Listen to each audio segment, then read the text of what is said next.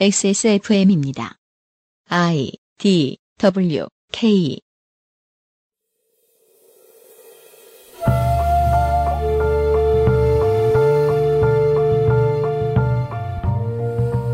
양서를 만나는 시간. 학회 문학관.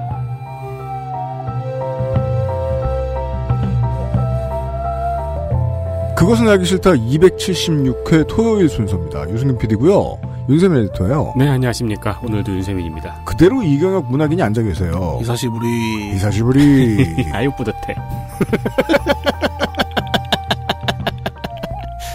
무슨 홈모노다지. 코이치와 홈모노다. 야, 내가 그거다. 네. 아, 제가 이제 국민학교, 어, 초년병이었을 때는 말입니다. 유행가 중에 송창식 선생의 담배가게 아가씨가 있었습니다. 네. 궁금해하지 않았습니다. 담배하고 껌만 팔면서 사장 말고 직원은 어떻게 운영하나? 음. 그 아가씨는 직원이었거든요. 따님이 아니었어요. 사실 사장일 수도 있겠습니다만 보통 어, 담배 가게엔 직원들이 있었습니다. 네. 젊은 알바생들이 담배만 팔아도 가게가 유지되던 시절도 있었습니다. 쌀집엔 쌀만 팔았죠. 아직도 가끔가다 남아있긴 합니다만은 계란 소매업으로만 가게세를 내고 돈도 남는 집들도 있습니다. 경기도 지방에 가면 좀 보입니다. 하지만 많이 없어졌죠. 네. 얼음집도 있잖아요. 옛날에 진짜. 그렇죠. 이글루가 아니에요. 얼음만 팔아도 먹고 살 수 있는 집. 저는 어릴 적에 동네에 있었던, 지금 생각하면 되게 신기한 집이었는데, 우산집하고 어. 모자집이 있었어요. 한국의 1층의 가게가 즉 자영업이 왜 이렇게 많은가를 설명해 줍니다. 너무나 빠른 속도로 경제가 발전을 했으니 유통 소매업이 늘어나지 않을 수가 있나요? 네. 그리고 되게 오랫동안 유지됐겠죠. 저는 전자담배를 사면서 찌는 담배를 사기 시작하면서 이제 그 권력마저 완벽한 해체 단계에 들어섰다는 것을 알게 됩니다. 제가 실제로 돈을 가장 많이 쓰는 건 언젠가부터 담배가 아니라 기기가 되었거든요. 음. 이거 하나 사면 평생 쓸 줄 알았는데 아이언맨 칼라가 나왔다고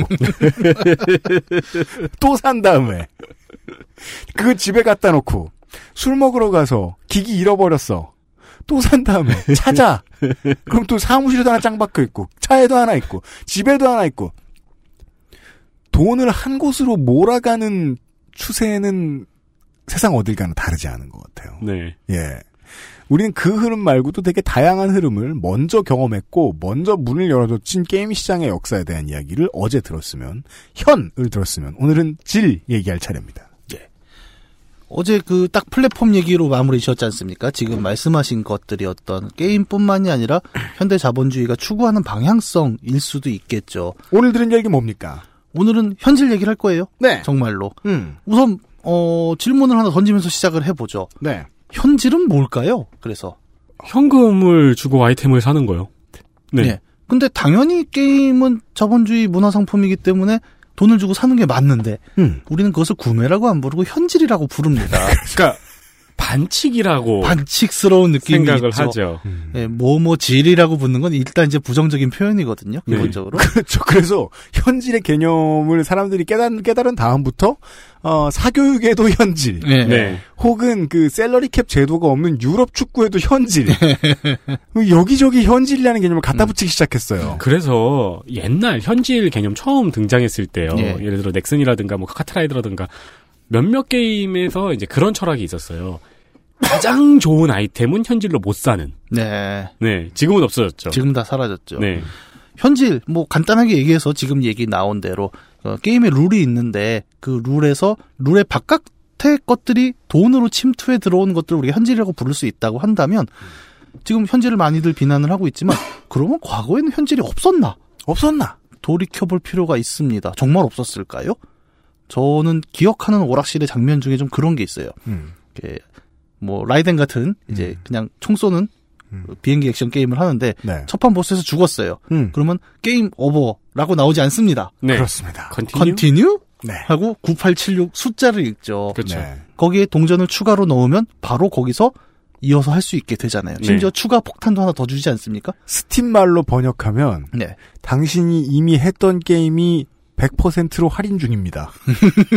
도돈, 사시겠습니까? 도돈 파츠 같은 경우는 맥스 파워를 주잖아요. 네, 맞아, 맞아. 아, 라이덴도 도돈 파츠도 다 맥스 파워가 주는구나. 네. 한번더 입은. 맥스 파워 주고. 예, 뭔가를 더 주면서, 어, 더 이어서 할 수 있어. 라고 보여줬어요. 횡스크롤 게임의 경우에는 캐릭터도 새로 고르게 네. 해주고. 아니면 막 캔이 처맞, 처맞고 막 울고 있으면서 막 네. 9, 8, 7 하면서 옆에 얻어 터진 캐릭터 있잖아요. 네. 스파투는. 동전 딱 넣으면 따라랑 하면서 네. 눈을 빛내죠. 눈찡 빛나고. 그리고 나를 이긴 가일이 그런 말을 하죠. 어, 집에 가서 가정적인 사내가 되어라. Be a family guy. 근데 아까 얘기한 대로 어떤 게임을 룰에 밖에서 이 게임, 우리 지난 시간에 그 얘기 했잖아요. 100원에 뭐 몇 판을 할 수 있다. 네. 라는 그 규칙을 100원을 더 넣으면 또 continue를 할 수 있다는 개념은 그럼 현질이 아닌가? 라는 질문도 던질 수가 있다는 거예요. 네. 음. 그러면 오락실 시절에서 continue를 더하는 것과 지금의 우리가 현질이라고 부르는 것의 차이는 뭘까? 여기서부터 답을 해보면 우리가 아 지금의 현질이 뭔가 뭔가를 좀 알 수 있겠죠? 알겠습니다. 이런 이야기들을 광고를 듣고 시작해보죠. 그것은 알기 싫다는 한 번만 써본 사람은 없는 빅그린 프리미엄 헤어케어에서 도와주고 있습니다. XSFM입니다. 두피도 피부니까 클렌징으로 세안하고 스킨, 로션, 영양크림까지 얼굴에 놓치기 싫은 피부관리 같은 피부인 두피는 잊고 계셨나요? 짜증나고 힘든 일상으로 지친 두피와 모발을 새로워진 빅그린 투쓰리 프리미엄 샴푸에 맡겨주세요. 소중한 내 두피와 모발의 변화 잊지 마세요. 두피 역시 내 소중한 피부란 사실. 두피도 피부니까 빅그린 투쓰리 프리미엄 daily scalp 샴푸 Big Green 같이 쓰면 더 좋아요. 투쓰리 트리트먼트, 투쓰리 헤어팩. 빅그린은 둘 중 하나입니다. 세일을 하거나 새로운 제품이 입점했거나. 아, 쉬지 않고 일하세요. 네. 네, 이런 워커홀릭 사장님 덕에 저희들이 잘 돼요. 저번 주에 제가 세일을 읽었으니까 음. 이번 주엔 입점이 됐겠죠. 신상품, 네. 네.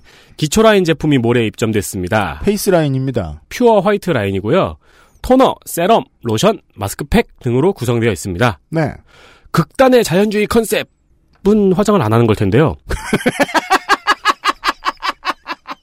사지 마세요.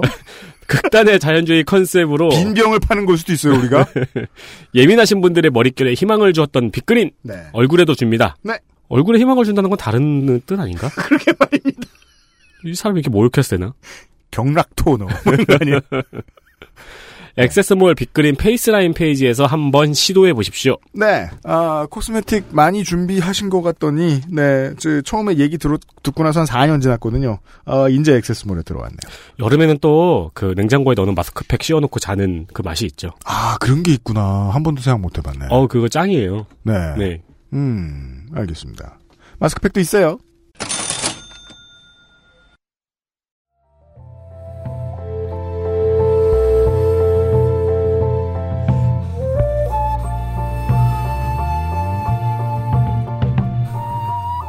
광고 듣고 돌아왔습니다. 여름방학을 맞이하여 보내드리는 팟캐 문학관은 아, 현질의 역사와 문화학에 대한 이야기들을 나눠보고 있습니다. 네. 이경혁 문학인입니다. 난이도와 숙련도에 대한 이야기 짧게만 줄이면 이렇게 하고 있었습니다. 예. 오늘 드릴 이야기들은 아까 소개를 받았죠? 그 얘기 들어갔나요? 뭐가요? 난이도와 숙련도에 대한 이야기? 이제 하실 거예요. 저희가 왜 이렇게 헤매냐면요. 광고 듣는 사이에 그 방이 더워서 아, 녹음이 중단됐거든요. 예, 컴퓨터가 열을 많이 받아가지고요. 네. 그래서 원래 녹음됐던 분량에는 김민아 아저씨를 여기 지금 대차게 깠었고요. 예. 이경혁 문학인가 무슨 관계가 있는가. 예. 아, 아무튼 그렇습니다. 옛날에 보는 스포츠로서의 그 대전 격투는 누가 죽어야 끝났잖아요. 네. 예. 세상이 바뀐 다음부터는 그 누가 죽어도 끝나지 않는 방식으로 스포츠 종목이 바뀝니다. 음. 근데 비디오 게임이라는 것은 보는 것이자 하는 것이잖아요. 네. 아케이드의 시절에는 목숨만 갖고 현질을 했는데 캐릭터에 음. 네. 이제는 자케의 목숨 말고도 명예, 성공, 발전 음. 이런 모든 것들을 걸고 그때그때 예. 돈을 받는 지금 말씀하신 딱 그 부분이에요. 그러니까 고전 오락실은 현질이 없었느냐? 라는 얘기를 했었잖아요, 우리가. 도- 돈 많은 애들이 연습도 많이 했죠. 근데 네. 게임이 끝났을 때 게임 오버가 뜨지 않고 Continue? Continue가 뜨면서 동전을 한 번 더 넣으면 예, 다시 한번 그 try를 할 수 있었던 것도 어떻게 보면 현질이랑 같은. 근데 그럼에도 불구하고 왜 지금의 현질만 우리는 비난을 하고 있는가? 음. 거기를 볼 때는 둘의 차이, 고전 오락실과 지금의 현질의 차이는 어디에 있을까를 얘기하려면 난이도와 숙련도 얘기를 할 필요가 있습니다. 음. 그렇답니다.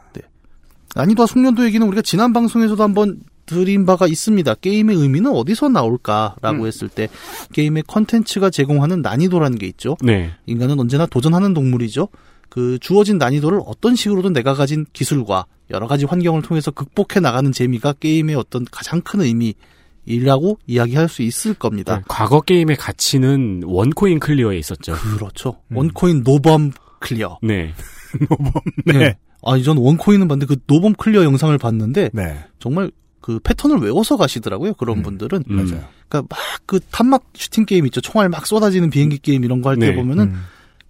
우리 같은 사람들은 피하잖아요, 총알을. 네. 근데 그분은 아예 쏠 때 아, 이 위치가 빈 공간이다를 알고 거기 가서 기다리고 네. 계세요. 좌표를 기억하죠. 네. 네. 아마 그 삼각함수 이런 것도 막 계산하시는 모양이던데. 그 당구 치면 되게 잘 치실 거예요. 아, 진짜요. 원코인 노번 플레이 같은 규칙 안에서 최선의 플레이를 하는 것들이 이제 과거 오락실의 방식이었고 그 주어진 난이도라는 것이 숙련도 플레이어의 숙련도를 통해서 극복되는 것이 이제 우리가 일반적으로 알고 있는 게임의 의미라는 거죠. 네. 그렇죠. 그리고 그 둘은 계속 긴장 관계에 있습니다.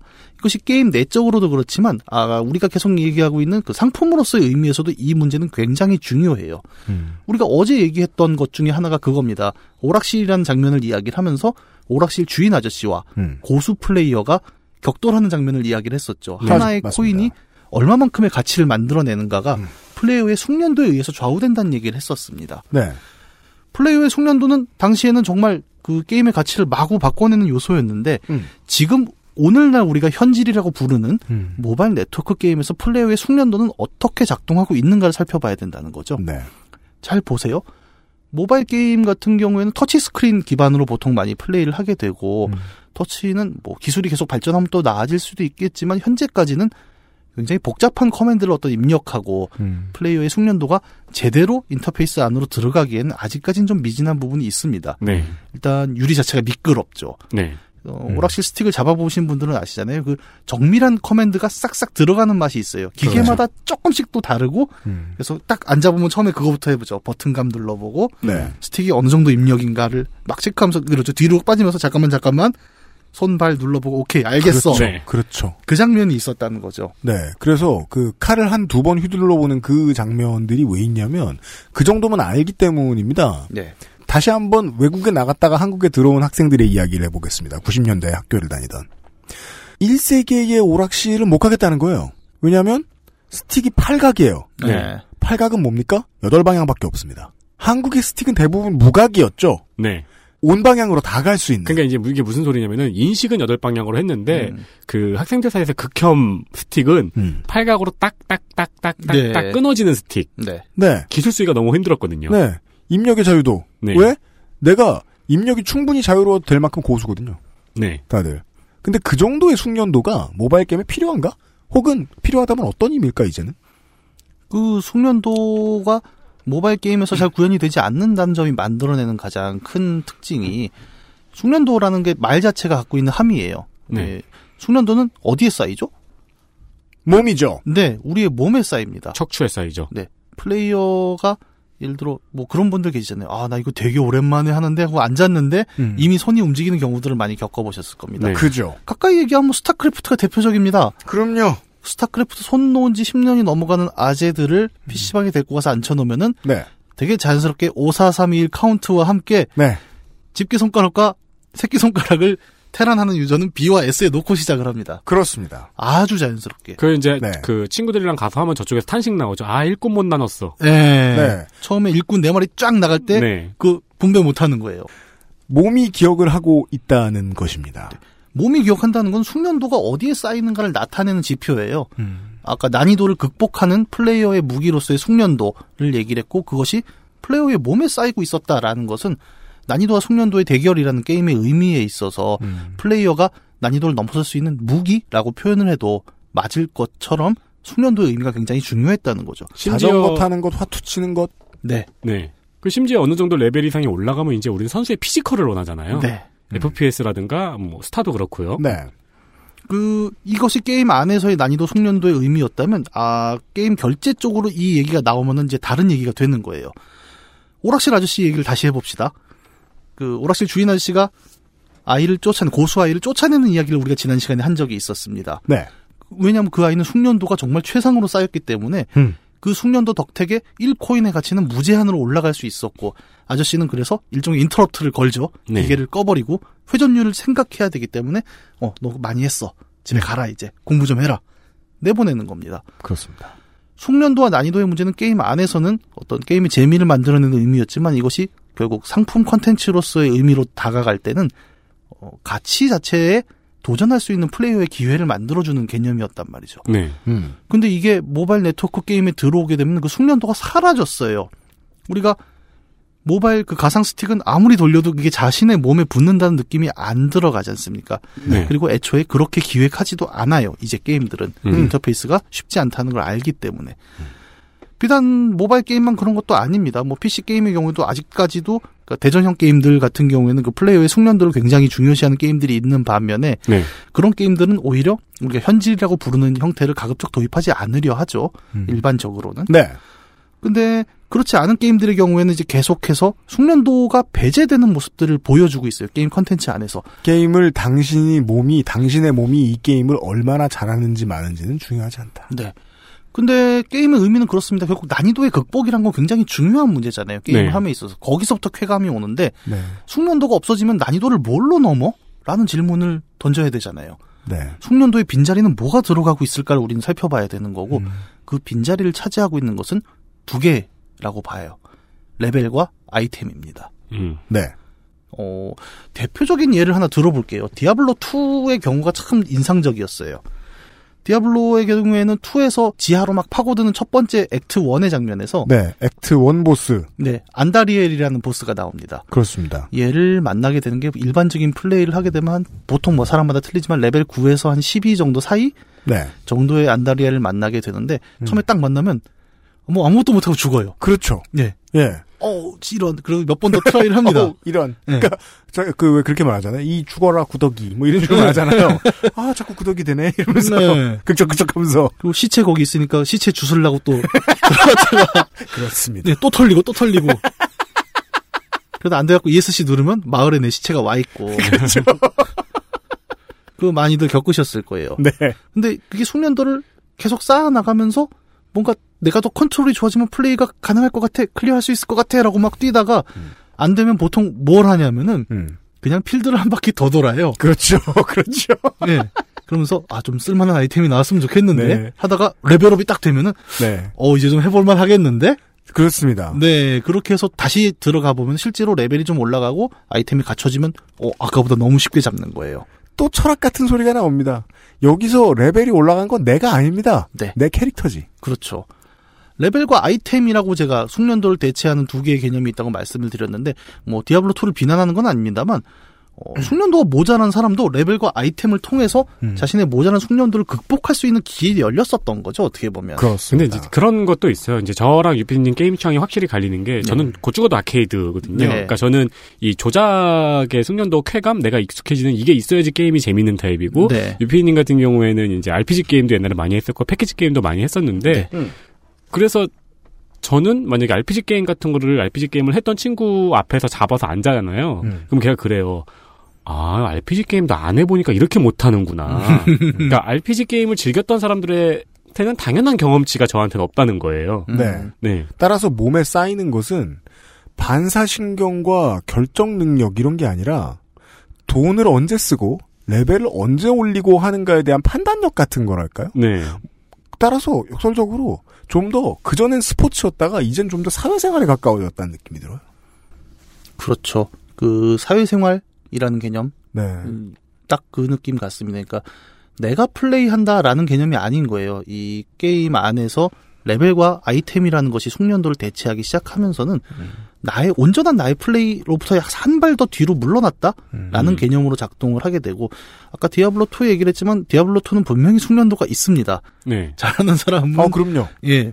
그 예전에 그런 대회도 있었죠. 레벨 10 빨리 찍기 대회 뭐 이런 네, 것도 맞습니다. 있을 정도로 숙련도가 분명히 좌우한 게임이었는데 그로부터 변해온 지금의 게임에서는 숙련도를 찾아보기 어려운 게임들이 굉장히 늘어나 버렸어요. 네. 네. 다시 말해 숙련도가 100% 사라지고 그 빈자리를 레벨과 아이템, 난이도를 넘어설 수 있는 유일한 너의 무기는 레벨과 아이템 뿐이야 라는 게임들이 등장을 하기 시작을 한 거죠. 그것을 세 글자로 린저씨라 그러죠. 뭐 그렇습니다. 방송을 듣고 있는 린저 씨 분들에게 죄송한 얘기일 수도 있겠지만 네. 어, 실제로 그렇습니다. 리니지를 플레이할 때 가장 중요한 것은 그 얼마나 많이 물약을 들고 있느냐, 그렇죠. 얼마나 좋은 장비를 들고 있느냐의 음. 문제지 않습니까? 뭐 대단한 컨트, 아, 컨트롤이 있어요. 리니지도 저는 있다고 아, 네, 보는데. 있는데 네, 내 몸보다는 내 배낭이 더 가치가 있다는 거죠. 네, 훨씬 이제 훨씬. 그 이후에 이제 같은 형태의 MMORPG의 컨트롤 요소가 어느 정도 들어가 있는 게임들이 계속 나왔는데 네. 이제 린저씨라는 것은 그 정도의 컨트롤도 못하는 사람들을 두고 우리가 했던 말이었죠. 그 정도의 컨트롤도 외면하고 가급적 사회생활로서의 게임을 네. 즐기는 네. 이라고 얘기합시다. 네. 네. 레벨과 아이템이라는 것이 숙련도에 대치되는 개념으로 등장을 했다는 게 이제 결국 가격에 이제 큰 영향을 준다고 제가 이야기를 드리는 것은 레벨이 그냥 어 별도의 추가 현금 없이도 사실은 쌓이거든요. 뭐 고전 RPG에서도 충분히 레벨이라는 게 있었고 아케이드 게임도 왜 이렇게 플레이하면서 저기 뭐야 던전 앤 드래곤 같은 경우는 계속 그렇죠. 레벨업을 하게 되고 네. 던전 드래곤이 대표적이죠. 네.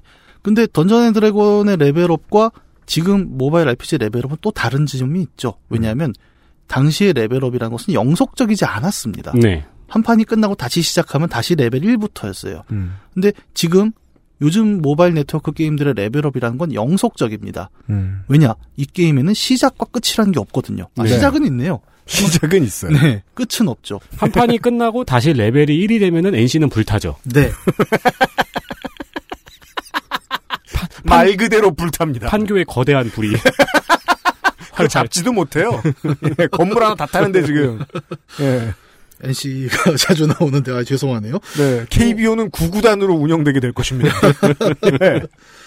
레벨과 아이템이 영속적인 것처럼 보이게 나타난다는 것. 네. 어, 이거는 사실 기술적 기반이 필요한 겁니다. 서버가 있기 때문이죠. 그렇습니다. 네, 서버가 24시간 존재하고 그 서, 이 게임이 영속적일 것이라는 일종의 가정이 있기 때문에 이 레벨이라는 것은 계속 영속적으로 이어지는 개념이 가능한 거거든요. 네. 아까 스팀에 대한 비유이자 설명으로 따로 문학인이 말씀을 해 주셨습니다. 내가 삶을 걸고 했던 지점 어딘가가 서버로 들어갔다는 것입니다. 네. 레벨과 아이템은 정확히 서버에 쌓인 거예요. 그래서, 그래서 심지어 게임을 하는 장소도 상관이 없잖아요. 네. 언제 어디서나 24시간 음. 네가 원하는 만큼 네가 진행한 것을 우리가 그대로 돌려주겠다라는 것이 플랫폼이 가지고 있는 장점이라면 한편으로는 그 플랫폼에서는 우리의 숙련도를 다 가져가 버린 거예요. 난이도에 대항할 수 있는 유일한 무기였던 숙련도는 서버에 데이터화된 수치로서 네가 플레이를 얼마나 잘했건 못했건 상관없이 얼마나 많은 시간을 플레이했느냐로 쌓이게 됐고 네. 그 시간이라는 것은 게임사의 마케팅에 의해서 시간이 부족해? 그럼 현금을 더 넣으면 넘어설 수 있을 거야라는 개념으로 넘어오게 되는 거죠. 네. 그렇습니다. 그 완성이 우리가 부정적인 어휘를 붙이고 사용하는 현질의 개념이 된 거죠. 그러네요. 정리를 하면 그렇습니다. 숙련도를 대체한 레벨과 아이템이라는 것이 다시 한번 현질이라는 외부 개입의 가능성을 열어주면서 음. 그때부터 우리는 이것이 현질이다라고 부를 수 있게 된 거죠. 음. 아까 고전 오락실의 차이라면 바로 그 지점입니다. 네. 고전 오락실에서는 어쨌든 숙련도가 살아 있었고 그 게임 오버가 돼야만 다시 붙을 수 있는 거였잖아요. 네. 게임 오버가 된 다음에 다시 붙어도 사실은 보스가 세면 또 죽습니다. 그럼요. 네, 저는 오락실에서 그 총 쏘는 게임 중에 주라기 공원 네. 그거를 만 원 넣고 클리어를 한 적이 있는데 네. 동전 500개 500원짜리 20개를 쌓아놓고 네. 어 근데 그 티라노를 못 잡아서 한 거기서 5천 원 썼어요. 그 결국 내 몸이 이겨내지 못하면 네, 계속해서 돈을 쓸 것을 강요하는데 여기서는 얘기가 문장이 달라지죠. 네가 성공하고 싶으면 돈을 계속 써야 네. 된다는 새로운 강요. 네. 예. 이게 결국은 수익과 연관이 될 수밖에 없는 거죠. 게임사와 플레이어라는 근데 문학적으로도 이게 더 현실적이에요. 예. 고전 게임은 죽음을 실패로 봤다면 네, 현재 게임은 실패를 실패로 보죠. 맞습니다. 그더 현실적이다 보니까 이렇게 예 지저분해진 건 맞는 것 같아요. 그게 제가 뭘 상상하면서 잠, 방- 잠깐 그 딴 생각하면서 피식했냐면요. 스트리트 파이터 2가 처음 나왔을 때 네. 그때가 우리 동네 오락실에서는 최초로 그 세로로 반대쪽에 기계 두 대를 네. 놓고 같은 게임을 두 사람이 하는 네. 그 바로 이 2미터 대전. 네. 그게 처음 구현되던 때였어요. 그, 그러니까 누가 이놈은 누군지 가서 보, 고 오는. 이렇게 한번 보잖아요. 네. 그렇죠. 연전 연승하는 사람들은 스타가 되고 나갈 때 두드려 맞고. 네. 근데 그 자리에 스트리트 파이터 2가 안 있고 리니지가 있다고 생각해 보자는 거예요. 음. 그럼 어떻게 될까요? 화면 옆쪽은 동전으로 가득 차 있고 한 손으로 플레이하면서 동전을 계속 놓겠죠. 그게 네. 컨트롤이 되겠죠. 네. 그렇게 상정할 수 있습니다. 이게 훨씬 더 현실적이네요. 음. 혈맹원들이 이렇게 와서 동전 넣어주고. 아 그렇구나. 지가 안 하는구나. 형님 물약이 좀 부족한 것 같은데요. 성주니까. 네. 아, 그러면은, 이제, 옆에 있던 혈맹들이 한쪽이 PVP 이겨. 그럼 다 옆으로 가서 죽고 있고. 그렇구나. 네. 요런 변화를 생각하면서 우리는 게임 안에서만 이야기할 수는 없는 거죠. 그래서 결국 그 게임사가 만들어내는 수익이라는 그러니까 상품으로서의 속성 때문에라도 이런 변화는 어느 정도 필연적일 수밖에 없을 겁니다. 음. 그 와중에서 숙련도의 자리를 서버가 가져가게 된 거고 네. 그러면서 게임사는 숙련도라는 그러니까 플레이어의 무기였잖아요. 플레이어는 난이도 앞에서 이제 맨손이 됐다고 봐야죠. 음. 이 난이도를 넘고 싶어? 한번 해봐. 근데 안 되면 우리가 새끼를 열어줄게. 음. 뭘? 음. 돈을 내면. 음. 이라는 개념이 된 겁니다. 네. 이것이 지금 현질이라는 개념을 만든 음. 어떤 배경, 가장 큰 배경일 거예요. 고전적인 게이머들은 실력이 없는 플레이어들도 잘할 수 있게 되었다면서 혀를 끌끌 차지만 실제로 게임 회사들이 의도한 건 실력의 의미를 이동한 거죠. 네. 네. 너의 실력이라는 것이 숙련도만 있는 건 아니잖아? 라는 네. 표현으로 좀 가름할 수 있을 것 같아요. 주머니와 카드를 잘 모아라. 네. 그래서 실제로 네. 그런 말이 나오죠. 돈 없으면 게임 접어야죠. 그렇죠. 근데 이제 숙련도가 이렇게 빠지면서 물론 지금 얘기 나오는 것처럼 이제 다양한 비판들이 발생을 합니다. 가장 큰 것은 결국 이 경쟁의 판 자체, 뭐 싱글 플레이라면은 난이도와 숙련도의 대결일 거고요. 음. 멀티 플레이라면 사람과 사람과 대결인데 이 싱글 플레이 경우에는 경쟁 자체가 불공정해졌다는 느낌을 안 받을 수가 없잖아요. 네. 사회와 가까워졌으니까요. 네. 난이도는 그대로인데 내가 아무리 노력을 하고 숙련을 쌓아도 저 음. 난이도를 극복할 수 없게 되는 거대한 장벽이 생겨버렸습니다. 네. 맞습니다. 당연히 불공평해지니까 어, 게임사들은 어떤 생각을 하냐면은 어, 새로운 대립 관계를 만들어 보자라고 해서 PVP가 갑자기 무리하게 도입이 되죠. RPG에도 요새는 다 PVP가 있습니다. 네. 네. 우리 기지를 누가 털어먹죠 밤에. 네. 그리고 아침에 일어나면은 성주님 성이 약탈당했어요. 그렇죠. 그리고 밑에다가 누가 털었는지 보여주고 네. 복수하기 버튼을 넣어줍니다. 그렇죠. 이렇게 경쟁을 통해서 이제 또 다른 어떤 갈등을 만들어내고 그러면 이 기존의 난이도와 숙련도의 갈등을 이제는 다른 사람, 더 높은 레벨과 음. 더 높은 장비를 갖고 있는 사람과 네가 경쟁해서 이겨봐라는 새로운 경쟁을 제시를 하는데 맞습니다. 그래서 제가 스트리트 파이터하고 리니지 PVP를 한번 대놓고 상상을 해봤던 거예요. 그렇죠. 근데 이런 것 도 마찬가지로 숙련도는 빠진 상태예요. 여기서 어 지금 딱 우리 저기 유피님께서 말씀해주신 대로 결국 경쟁은 누가 더 코인을 많이 넣느냐 음. 이잖아요. 네. 뭐 코인 넣는데 숙련도가 필요한 아 숙련도 는 필요할 수 있거든요. 네. 좀 이런 것들을 보다 보면은 약간 그런 느낌인 거예요. 그러니까 지금 우리의 플레이가 음. 나의 숙련도로 싸우지 않는 것이라면 일종의 대리 사회의 게이밍의 현상일 것이다라는 지적도 가능하다는 겁니다. 그 실제로 리니지도 PVP가 굉장히 꽃이었잖아요. 네. 근데 다들 아이템을 돈 주고 사서 PVP에 그렇게 목을 매는 게 어떻게 보면 굉장히 이상하잖아요.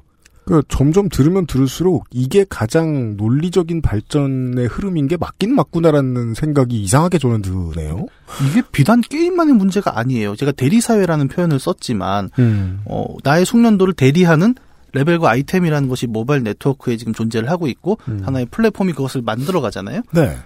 어린이 애니메이션에서도 비슷한 현상들이 나오고 있다고 저는 생각을 해요. 포켓몬스터를 잘 보면은 음. 주인공이 싸우지 않습니다. 그렇습니다. 포켓몬을 모아서 대리전을 치르죠. 네. 어, 어른들은 잘 모르지만 육아하시는 분들은 터닝 메카드라는 국산 애니메이션도 많이 보게 되는데 네. 네. 마찬가지로 대리전을 합니다. 아이들은 카드를 내고 몬스터를 대신 출동을 시키죠. 네. 제가 한두 기 사보았습니다. 아, 그거 사셨어요? 네. 그 누구 선물 주느라고. 아. 네. 근데 80년대, 90년대 TV를 주름 잡던 어떤 그 아동용 애니메이션들의 전투라는 것은 음. 주로 거대 로봇물 음. 중심이었고 그 주인공이 탑승을 했어요. 대부분의 경우에는. 그리고 또 옛날의 가치관을 알려주는 게 예. 아니 미사일을 맞은 건 내 로봇인데 네. 조종간에 있는 내가 네. 아파하죠. 네. 네. 둘이 묶여 있잖아요. 그렇죠. 네, 싱크로율이라는 표현을 쓰는데 100%. 네. 지금 터닝 메카드 포켓몬에서 물론 이제 어, 아, 포켓몬이 당하면 가슴은 아프죠. 귀여우니까요. 네. 하지만 몸은 안 아프잖아요. 그렇죠. 태권브이의 철이는 쇠돌이였나요? 음, 어, 태권브이가 마지막 정말 아파했어요. 맞습니다. 그 둘의 싱크로가 어느 정도 끊겼다는 거죠. 그런 지점이 이제 대리 사회. 음, 네, 맞아요. 지점인 겁니다. 플랫폼에 들어가면서 결국 우리의 게이밍 자체도 어떤 나의 게임이 아니라 이제는 데이터가 알아서 싸워주는 음. 형태로 바뀐 거죠. 음. 그 지점이 지금 우리가 그 고전적인 어떤 숙련도로 난이도를 넘어서는 과정에 음. 대비되면서 음. 현질이라는 의미를 새롭게 만들어냈다는 지점인 겁니다. 따라서 현질을 많이 해서 게임 내에서 성공을 거두어 본 유저들은 어, 사회에서 느끼는 이제 약자에서 포식자가 되어가는 어떤 중간 모두가 중간 단계에 있죠. 중간 단계에서의 만족감을 성취하는 게 분명하군요. 네. 이렇게 현질이라는 게 결국 숙련도를 밀어내고 어떤 일종의 게임의 규칙의 바깥에 존재하는 지름길로서 들어왔다는 점을 좀 얘기를 했는데 이 현질이라는 것은 그냥 현질로 머무르지 않고 한 단계 더 발전을 하게 됩니다. 그래서 현질만 비난하는 것이 아니라 요즘 사람들은 하나를 더 찝어냅니다. 그게 바로 확률형 아이템이죠. 네. 그 이야기를 잠시 후에 해볼 거예요. 네. 모두가 장인이 되는 것이 당연한 시절이 있잖아요. 왜. 네. 그릇을 만들든 칼을 벼리는 사람이든 농사를 하는 사람이든 자기 몸이 기억하고 있는 실력의 네. 총체적인 모임으로서 그 사람의 삶이 결정지어지던 물론 그 시절에도 군인이 돼서 승진을 할 수도 있고 정치를 할 수도 있어요. 뭔가 밑에서 알아서 하게 두고 자기는 뭐 다른 일만 할 수도 있긴 있습니다. 근데 그런 사람들이 극소수였잖아요. 그 권력을 전 인류가 탐하기 시작하면서 이렇게 바뀌는 게 당연하다고 자꾸 저는 느껴지는 거예요. 롤에 성공하고 배틀그라운드의 성공을 보면은 이제 그 현질로 현질로 좌우되던 게임판에 대해서 실증을 느끼던 유저들이 또 폭발적으로 늘어났잖아요. 그 얘기를 이제 어, 배틀그라운드 이야기를 하면서 드렸었죠. 네. 네 네 네. 알겠습니다. 예. 아무튼 변화하는 세상의 흐름을 읽고 있는 것만은 분명합니다. 광고를 듣고 그것은 하기 싫다는 아로니아 제품 최초의 히트작 평산네이처 아로니아진에서 도와주고 있습니다. XSFM입니다.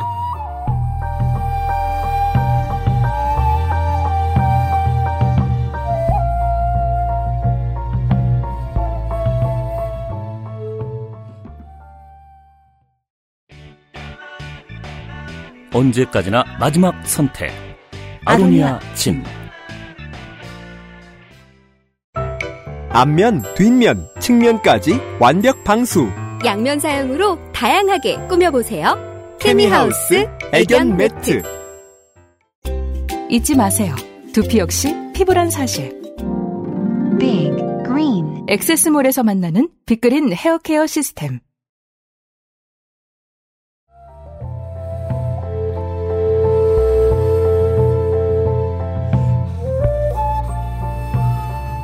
네.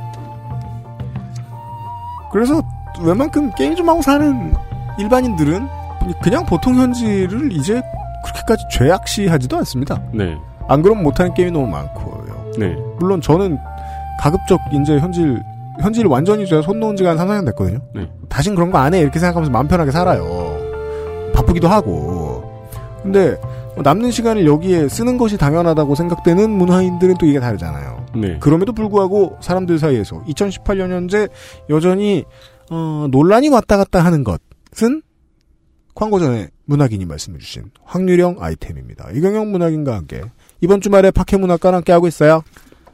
현질 얘기를 하다가 이제 확률형 아이템으로 한번 저 점프를 하게 됩니다. 이 두 개는 뭐 어느 정도 엮여서 얘기되기도 하고 네. 또 이제 분리해서 얘기하기도 하는데 어, 게임에서 확률을 완전히 사실 분리해서 얘기할 수는 없어요. 그러니까 아, 그렇죠. 네, 애초부터 뭐 가위바위보도 사실은 33%의 확률인 거고 주사위 던지기도 그랬잖아요. 그리하여 모든 게임 개발자들은 확률 넣는 게 자세히 안 돼 있는 게임 개발 도구로 게임을 만들 수는 없습니다. 근데 그거는 아주 면밀하게 분석해서 또 다 작업을 하게 되는 거고 네. 어, 유료화, 그러니까 현질이 없는 게임들도 당연히 확률 베이스로 다 작업을 하고 있는 거예요. 그래서 아니, 네. 하다못해 철권도 확률이잖아요. 네, 데미지 확률, 음, 이지선다도 걸리고 저번 네. 같은 네, 경우는 명중률, splash 데미지 확률. 네. 그래서 확률 자체를 비난하는 건 아닙니다. 그러니까 우리가 지금 맥락을 잘 보면은 현질에서 확률로 넘어왔다는 것은 확률 자체가 아니라 확률에 붙는 현금 유입, 이 어떤 문제를 일으키고 있는가를 보겠다는 거죠. 세 글자로 사행성이죠. 네. 사행성 없는 곳이 어디 있겠습니까? 어, 자유한국당 공심위도 현지를 할 수 있는 곳에만 합니다. 확률이 0%인 동네에는 아무도 공천하지 않아요. 돈 낭비거든요. 이 얘기 나올 줄 몰랐다. 훅 찔리셨어요? 최근에 우리가 거대한 확률형 게임을 했잖아요. 나중에 직업 다 잃으시면은 저 다음번 공- 총선 때 한번 들어오세요. 온 세상을 정치로 설명할 수 있게 돼요. 네. 확률형 아이템을 얘기를 하고 있었습니다. 네. 확률형 아이템이라는 것은 어, 이런 거죠. 게임에 내가 만 원을 결제를 했다. 그러면 이제 여기까지는 현질이었죠, 아까. 네. 근데 그렇게 만 원을 넣고 숙련도 대신하는 레벨과 아이템에 투자를 했는데 네. 고정된 가격이 아니라 음. 몇 프로의 확률로 어떤 템이 어떤 카드가 나올지는 우리도 모르겠습니다. 다만 이 중에 하나가 나올 거예요라고 보여주는 것을 우리가 확률형 아이템이라고 하죠. 네. 어, 확률형 아이템, 그러니까 확률 자체를 보는 게 아닙니다. 아이템을 돈 주고 살 수 있는데 그것이 확률이다라는 얘기를 하는 건데 네.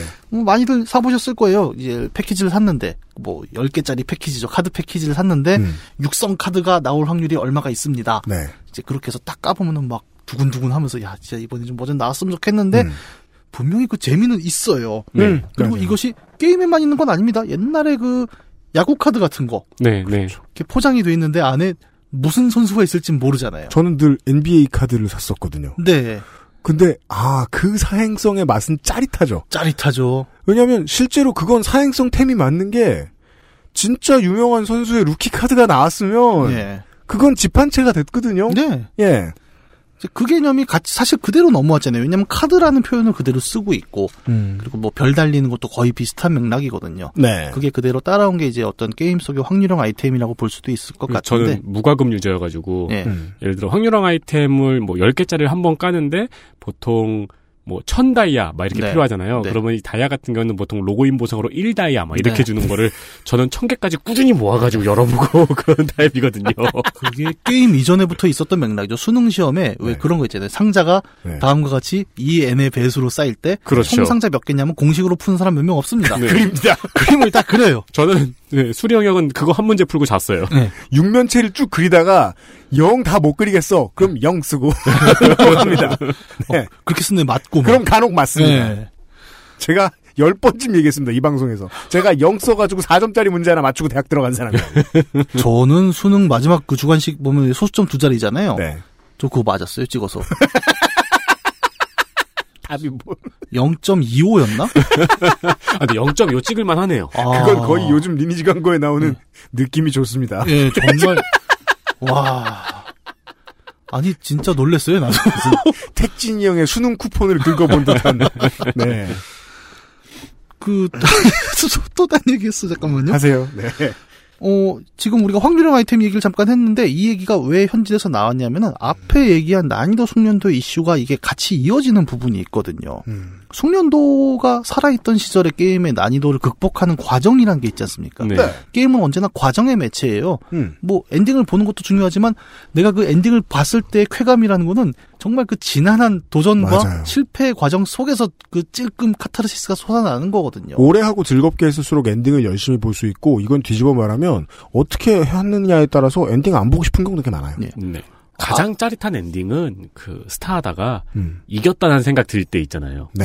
등에 모공 열릴 때. 아, 그 상대방이 저 부모님 안부 물어볼 때. 네. 네. 진짜 탈탈 밀리고 있다가 역드랍 한번 제대로 쏙 들어가갖고 네. 적 일꾼이 20마리가 죽어서 아, 이거 이겼다. 승기를 잡았다. 네. 이제 그때부터 이제 갑자기 관대한 채팅이 나가잖아요. 음, 고생 많았어. 네. 너 같은 사람은 우리나라에서 추방해야 된다. 그 짜릿한 과정을 만들어가는 것이 사실 게임의 핵심인데 음. 그 과정을 만드는 과정이 사라지잖아요. 네. 근데 그 현지를 통해서 그게 생략이 됐다라고 했는데 그 생략의 과정은 확률형 아이템에서 무엇으로 생략이 되냐면 과정이 빠지고 결과만 보여주는 확률의 결과만 남게 되는 형태가 확률형 아이템에서 나타나게 되는 음, 거죠. 음. 네.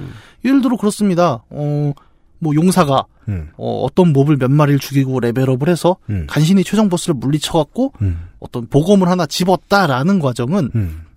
확률형 아이템에서는 용사가 물리쳤다. 음. A, B, C 중 하나의 상자를 선택하세요. 그러면 그러면 물리치는 과정도 별로 보람이 없어지네요. 네. 그 과정이 그렇게 텍스트로만 딱 나오잖아요. 잘 보면은. 네. 그런 식으로 확률형 아이템이 과정을 대체해 버린 거죠. 아까 우리 처음에 얘기했던 어, 숙련도를 레벨과 아이템이 대체해서 현질이 나왔고 이 현질이라는 것이 확률형 아이템이 되면서는 게임의 과정 자체, 숙련도가 사라진 과정 자체를 밀어내고 거기에 최종 결과만 남겨서 ABC 중에 하나를 우리가 제공하겠다는 형태로 남게 되는 거죠. 그리고 변별성이 생기잖아요. 똑같이 천만 원을 쓴 사람인데 둘의 결과가 다르잖아요. 네. 우리는 사회와 너무 닮은 문화 콘텐츠를 종종 경계하곤 합니다. 전통적으로 좋은 가치관을 가르쳐 주지 않는다고. 그래서 걱정하는 사람들도 많이 있을 거예요. 이 확률형 아이템에 대해서. 그러니까 사회를 반영한 거 맞는 것 같은데 사회랑 잘 맞는 것도 맞는 것 같은데 이런 가치관만 마음속에 들어가면 예 몸이 기억하는 것이 결국 인생은 확률이다.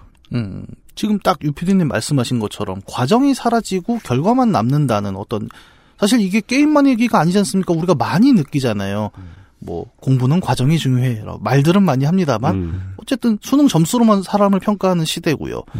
어, 역시 사람은 살아온 과정을 봐야지라고 하지만 우리는 채용할 때 토익 점수만 봅니다. 네.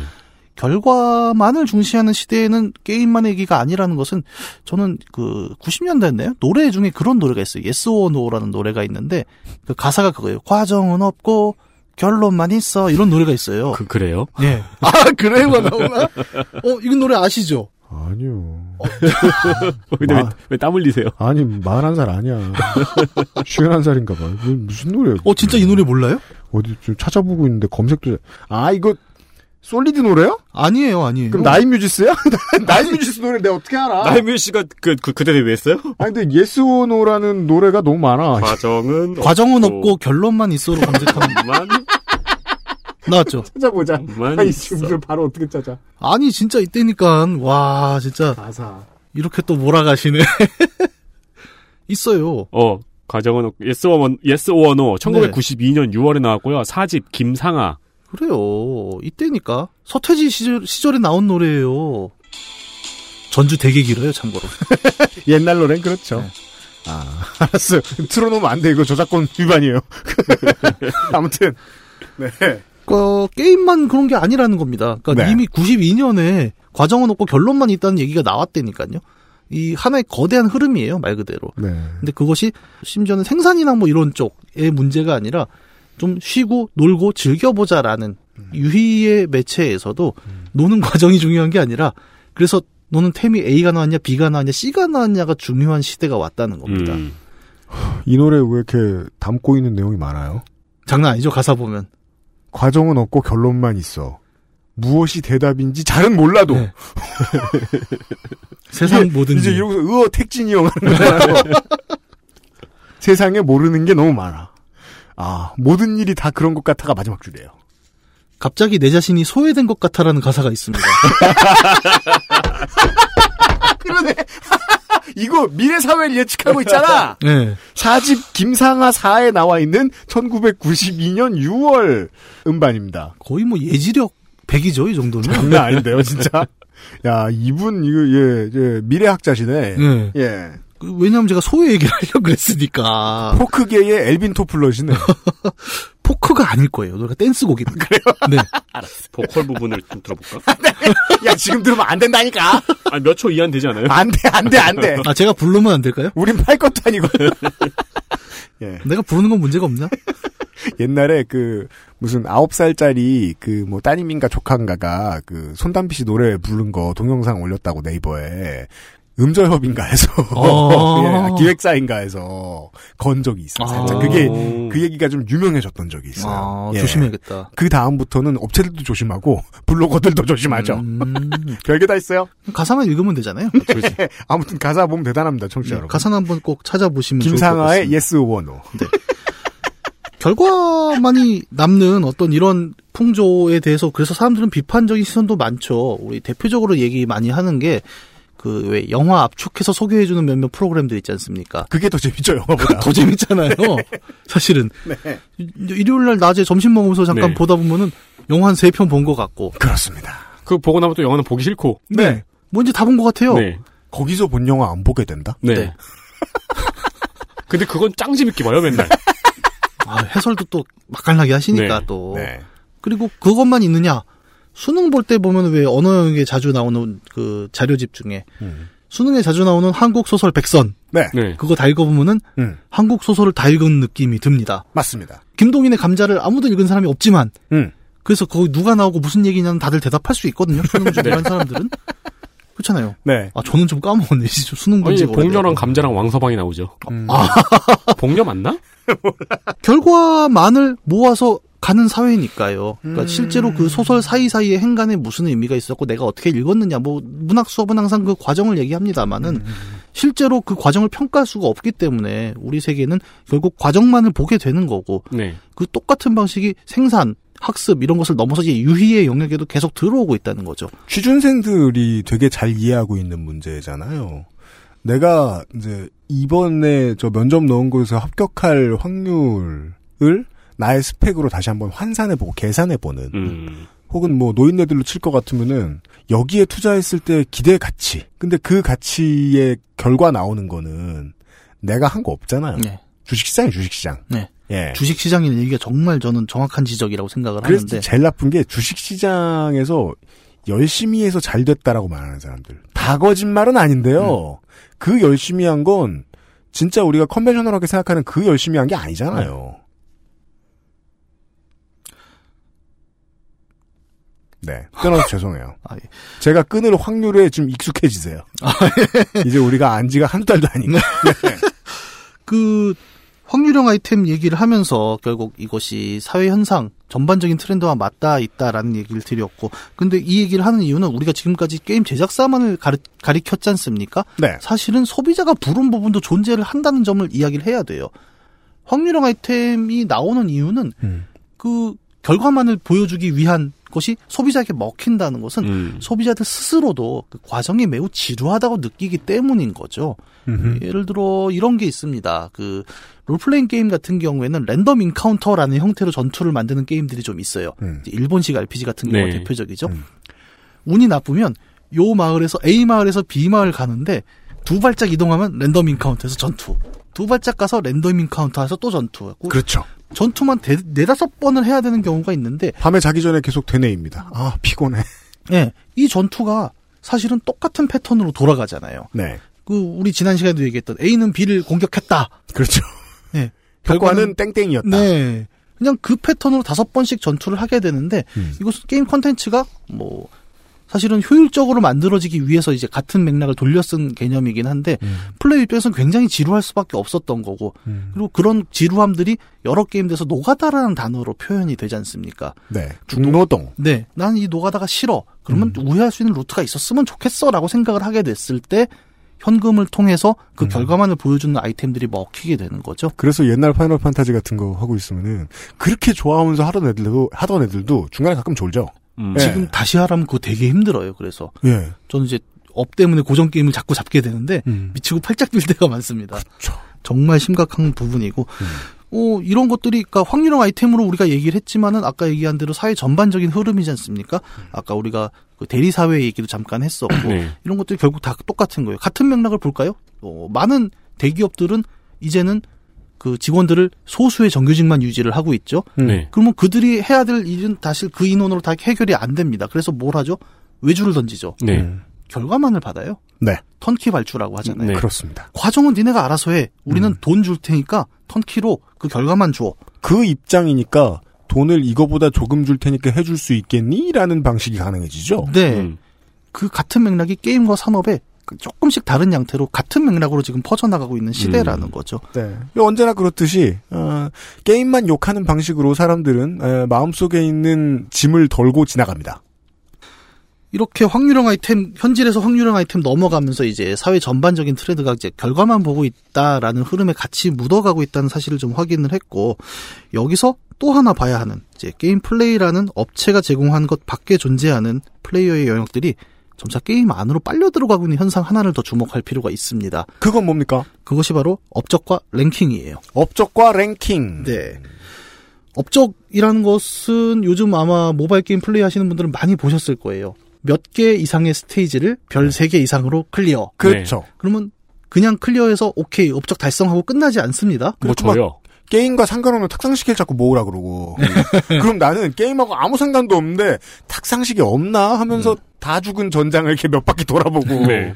예. 지금의 업적이 보여주는 모습은 사실 그것도 마찬가지로 원류는 있어요. 그러면 음. 쭉 옛날로 거슬러 가서 이제 오락실 시대 그런 업적이 있었나 생각해 보면 하나 딱 보이는 게 있죠.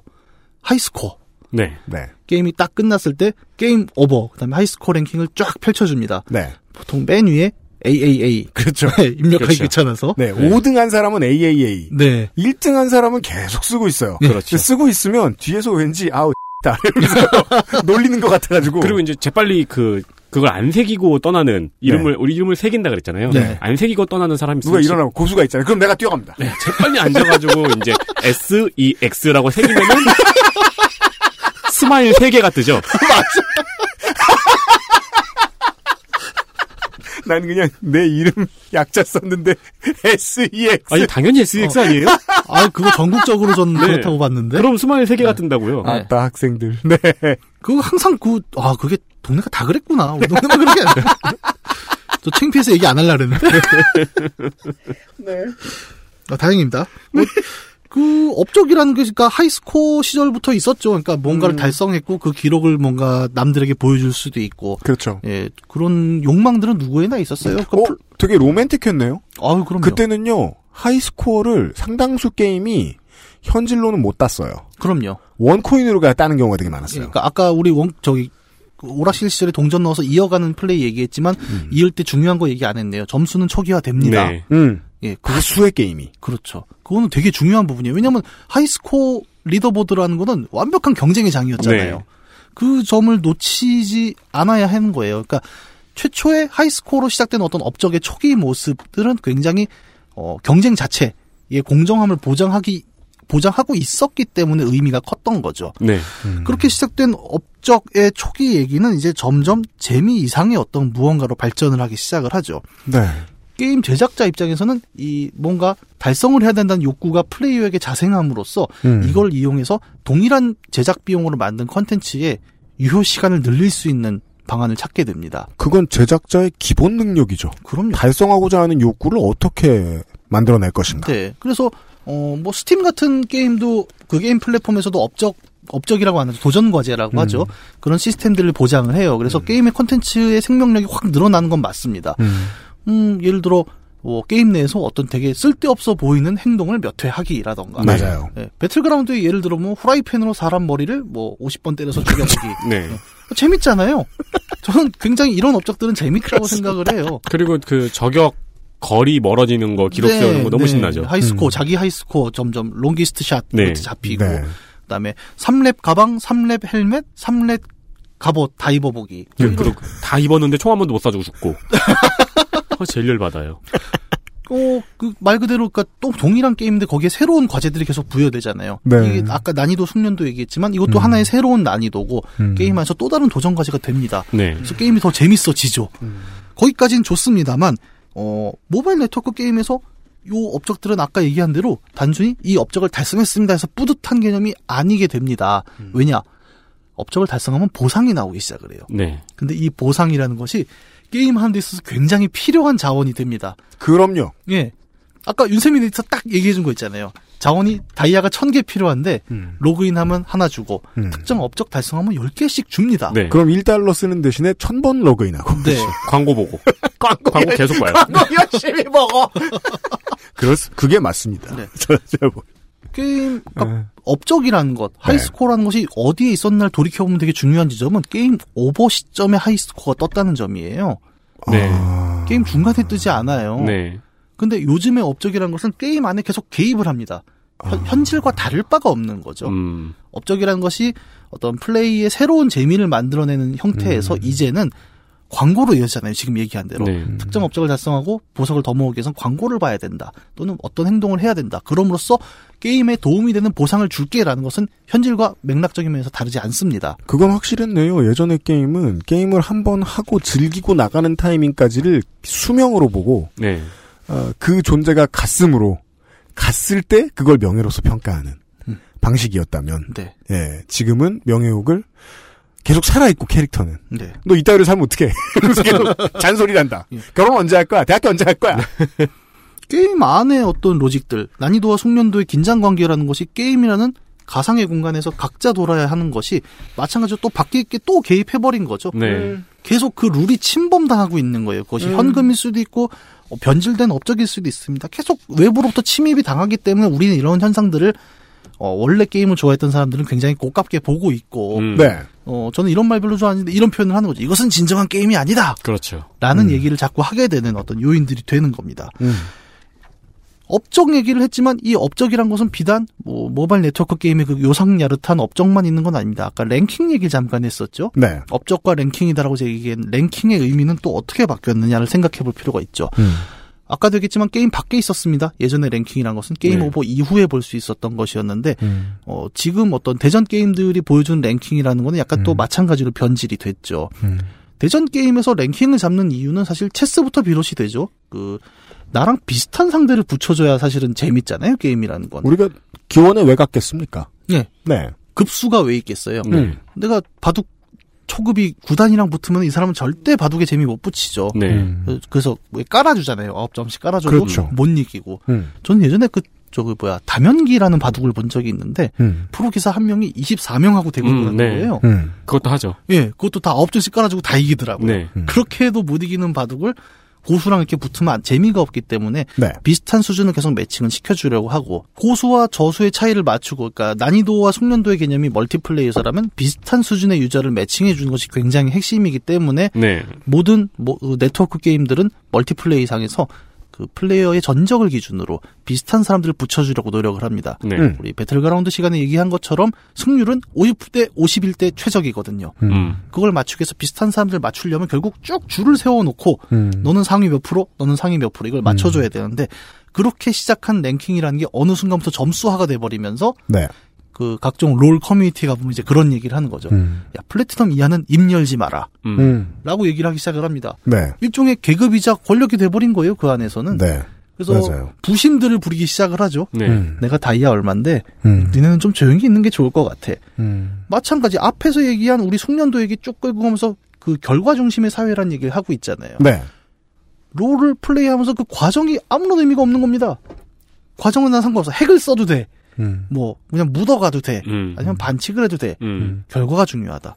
내가 승급전일 때는 왜 그런 온라인 빔 있잖아요. 네. PC방에 불이 나도 승급전에는 일어나지 않습니다. 네. 그렇습니다. 결과 자체가 중요한 시대가 됐으니까요. 네. 처음에 이제 ladder 순위 되게 중요하던 시절 그게 뭐 기껏해야 뭐 아까 되게 오래 전이에요. 90년대 말 2000년대 초 이때도 다 핵 써가지고 게임하고 막 대리 게임하고 열심히 그랬어요. 아니요. 아, 아니요 그 사람이 그랬다는 건 아니에요. 그 사람이 안 그랬다는 것도 아니에요. 네. 네. 실제로 저는 롤 helper 쓰는 영상을 한번 본 적이 있어요. 그거 음. 보셨습니까? 영상? 아니요. 아니요. 그 롤이라는 게임은 보면은 이제 메인 캐릭터가 한 네 가지 다섯 가지 skill을 갖고 이제 공격을 하면서 싸우는 게임인데 네. skill의 사거리와 범위가 이렇게 동그란 원으로 표시가 돼요. 음. 어. 그래갖고 상대가 요 범위에 들어오면 뭐 사격이 가능하다 이런 어. 것들을 바로 보여주는데 어. 이게 1단계 핵이었다면 음. 2단계는 그 범위 안에 들어왔을 때 네. 자동으로 combo가 나갑니다. auto spell이군요. 네. 심지어 오. 나중에는 그게 자꾸 걸리거든요. 네. 그래서 그 프로게이머 페이커는 아예 그 핵쟁이들을 맨손으로 때려잡는 네. 그런 영상도 보여주곤 하는데 네. 자꾸 걸리니까 나중에는 소위 말하는 킬각이 나온다고 하죠. 음. 이 범위 안에 들어왔을 때 모든 combo를 쏟아부어서 제가 kill이 나올 때만 skill이 자동으로 들어가는 와, 킬각 나올 때 skill이 들어가요? 네. 와. 그 얘긴 들었어요. 예. 근데 이- 그렇다는 거는 뭐 게임 안 하시는 분들한테 어떻게 설명드릴까요? 강원랜드 채용 비리네요. 네. 네. 네. 딱 맞네요. 그 배틀그라운드에도 핵 문제를 지금 굉장히 몸살을 앓고 있잖아요. 음. 적이 400m 밖에 있는데 총을 연사로 놓고 드르륵 쏘면은 음. 한 발도 안 튀고 다 들어갑니다. 네. 그게 그런 핵 프로그램을 쓰니까 계속 그렇게 문제가 되는 건데 음. 사실 아까 우리 얘기했죠. 난이도와 숙련도의 과정에서 게임은 재미가 있는 건데 음. 생각해 보세요. 400m 밖에 있는 적을 죽였을 때의 재미라는 거는 네.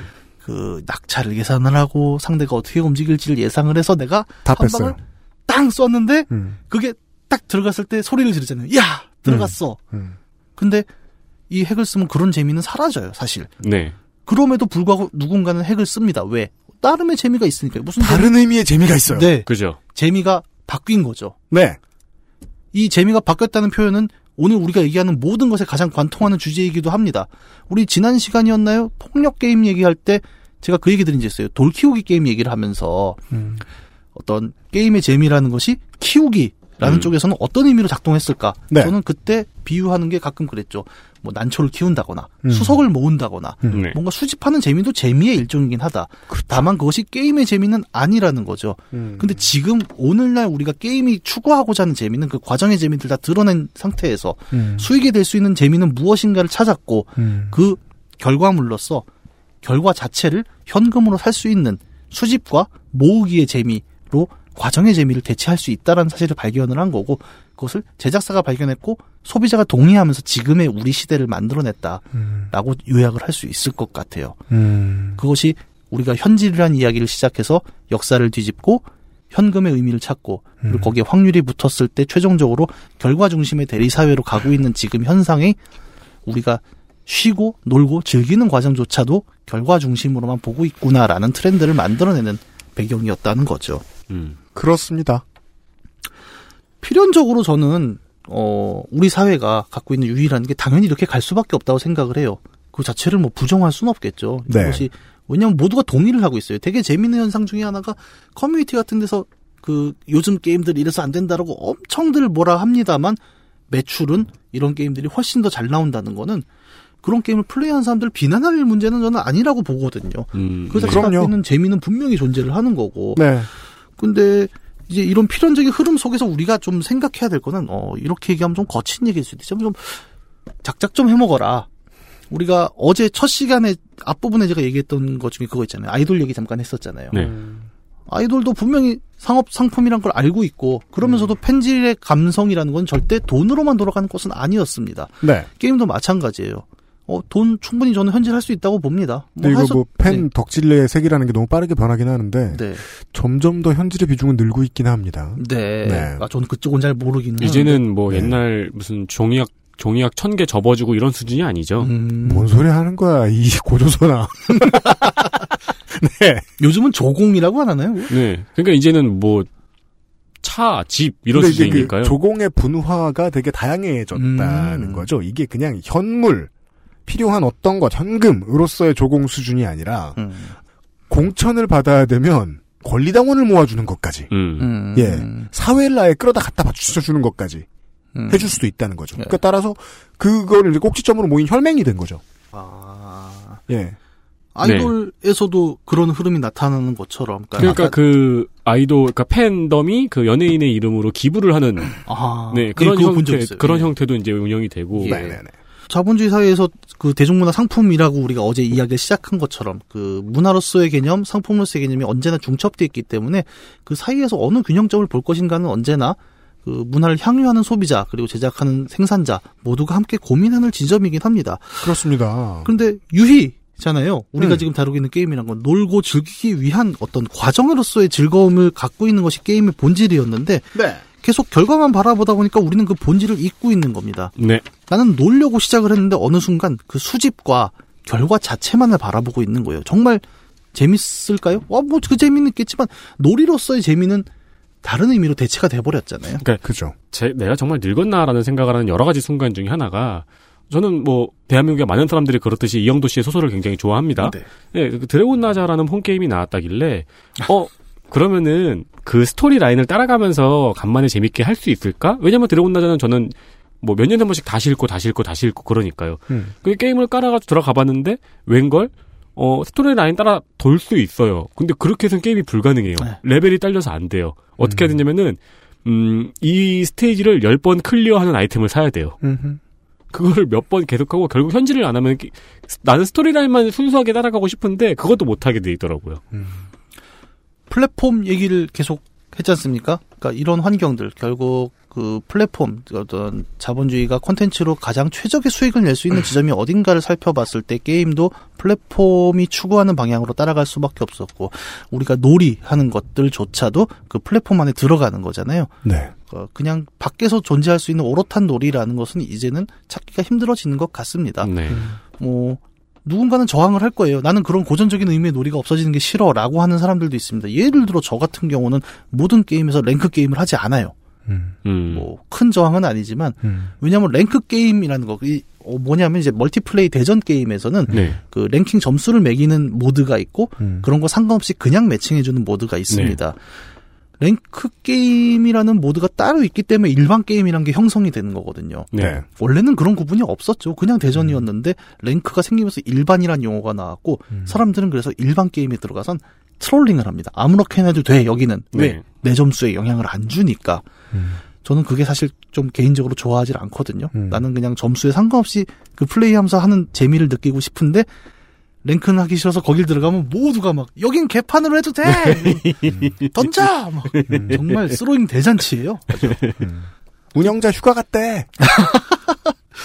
뭐 이제 게임사들도 이 문제를 알고 제재를 하려고 합니다만은 네. 이 제재의 수준이라는 것은 결국 어 그럴 수밖에 없죠. 자기들의 어떤 매출에 도움이 되는 네. 정도에까지만 통제를 하는 거지 그 이상을 보지는 않을 겁니다. 그럼요. 그래서 이런 현상 자체가 뭐 특정 게임사 회사의 문제다라고만 지적할 수도 없고 그렇다고 뭐좀좀 전반적인 트렌드 속에서 벌어지는 그 쉽게 바꿔낼 수 없는 거대한 흐름이다라고 생각을 하고 있습니다. 다만 음. 그런 흐름을 못 바꾼다고 하더라도 그냥 그렇게 쓰려고 한다고 하더라도 우리가 잊지 말아야 될 것들은 계속 생각해야 된다는 거예요. 정말 즐거운 것이 롤에서 한 등급 더 높은 게 그렇게 즐거운 것인가? 아 즐거울 수도 있어요. 즐겁죠. 네, 예. 그걸 부정하는 것이 하면 안 아니라 되는 질문입니다. 네. 하지만 그 등급을 정말 그것이 즐겁다고 얘기를 하는 사람의 목소리 속에서도 음. 분명히 그 게임을 역전했을 때 그 쾌감, 음. 정말 생전 처음 본 사람과 얼굴도 모르는 상태에서 다섯 명이 손발에 맞았을 때 쾌감 또한 분명히 존재한다는 사실을 우리는 잊지 말아야 된다는 거예요. 네. 그 재미가 지금 쓸려 나가고 있는 상황이니까 잊은 지 오래됐을 거라는 겁니다. 찾을 수 있어요. 저는 아직도 있다고 보고 네. 다만 우리의 말 위로 끌어올리지 않았다는 것. 음. 호날두나 메시가 아니어도 그냥 동네 축구를 해도 분명히 즐겁잖아요. 음. 근데 어느 순간부터 우리는 네, 그들의 플레이만을 바라보게 됐지 않습니까? 음. 동네 축구 하세요? 요즘 조기 축구회 이런 데 가면 또 거기도 요새는 선출이 많아 갖고 그리고 이제 그 장비빨이 아 맞아요. 네. 요즘 뭐 정강이 보다 이상한 거 차면은 야, 쟤는 어디서 왔니? 뭐 건데. 취미란 장비죠. 네 자전거도 함부로 못 합니다 요새. 아유, 그럼요. 아, 아저씨들이 막 지적질해요. 저 네, 한강 이렇게 맞아요. 다니고 있으면은 맞아요. 자네는 복장이 이게 뭔가 뭐 음, 하차감이 얼마 중요한데요. 그러게 말입니다. 꼭 그러지 않아도 그냥 그 과정 자체 동네에서 축구하고 아들이랑 축구하고 딸이랑 공기놀이하고 이런 그냥 과정 자체에서의 즐거움이 우리 눈에 지금 보이지 않고 시장에서 나타나지 않는다고 해서 아예 없어진 건 아니다. 맞아요. 그런 재미도 충분히 있을 거다. 그렇다면 누가 그 우리의 원래 과정에서의 즐거움을 우리로부터 자꾸 가리고 단지 결과로서의 즐거움이 매우 중요한 것이다라고 누가 이야기하고 있는가라는 점은 음. 우리가 지금 시대 유희를 볼 때 꼭 생각을 하지 않을 수 없는 부분일 것 같습니다. 네. 여러 사람을 떠올려 보았지만 김택진은 아닙니다. 좀 더 복잡한 존재 혹은 존재들 혹은 그 존재들이 실수로 만들어낸 버그 같은 무언가가 우리한테 말을 하고 있을 겁니다. 네. 그런 이야기였습니다. 네. 아, 역시 그 우리 이경영 문학인이 공부노동자이자 공부노동자예요. 네. 그러니까 그 어, 어느 학교에서는 석사를 하고 있고요. 석사 네. 과정이고요. 어느 학교에서는 강의를 하고 있어요. 맞아요. 네. 뭐 위선자죠. 핵쟁이죠, 핵쟁이. 네, 핵이죠, 핵. 네. 네. 아, 그, 힘들어요 그거. 그 여기서는 십장이고 여기서는 빡인데. 네. 아무튼 어 더블 공부 노동자 뭔가 이렇게 그 그 특출난 기말 페이퍼를 본 것 같은 네 이런 시간이었어요. 음, 음. 이걸로 페이퍼 쓰면 얼마나 좋겠습니까? 음, 네. 초여름, 이제 초여름도 아니네요. 네. 아, 여름의 첫 번째 팟캐 문학관 시간이었습니다. 이경혁 문학인 수고 많으셨습니다. 예, 즐거운 시간이었습니다. 감사합니다. 그것은 알기 싫다는 마구 긁고 노는 케미하우스 애견 매트에서 도와주고 있습니다. XSFM입니다.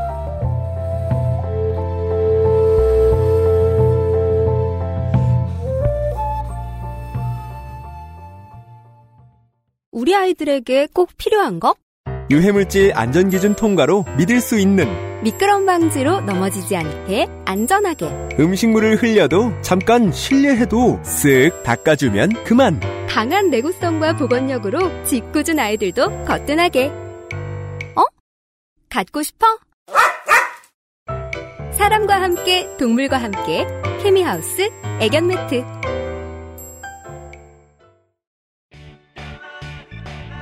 언제까지나 마지막 선택. 아로니아 진.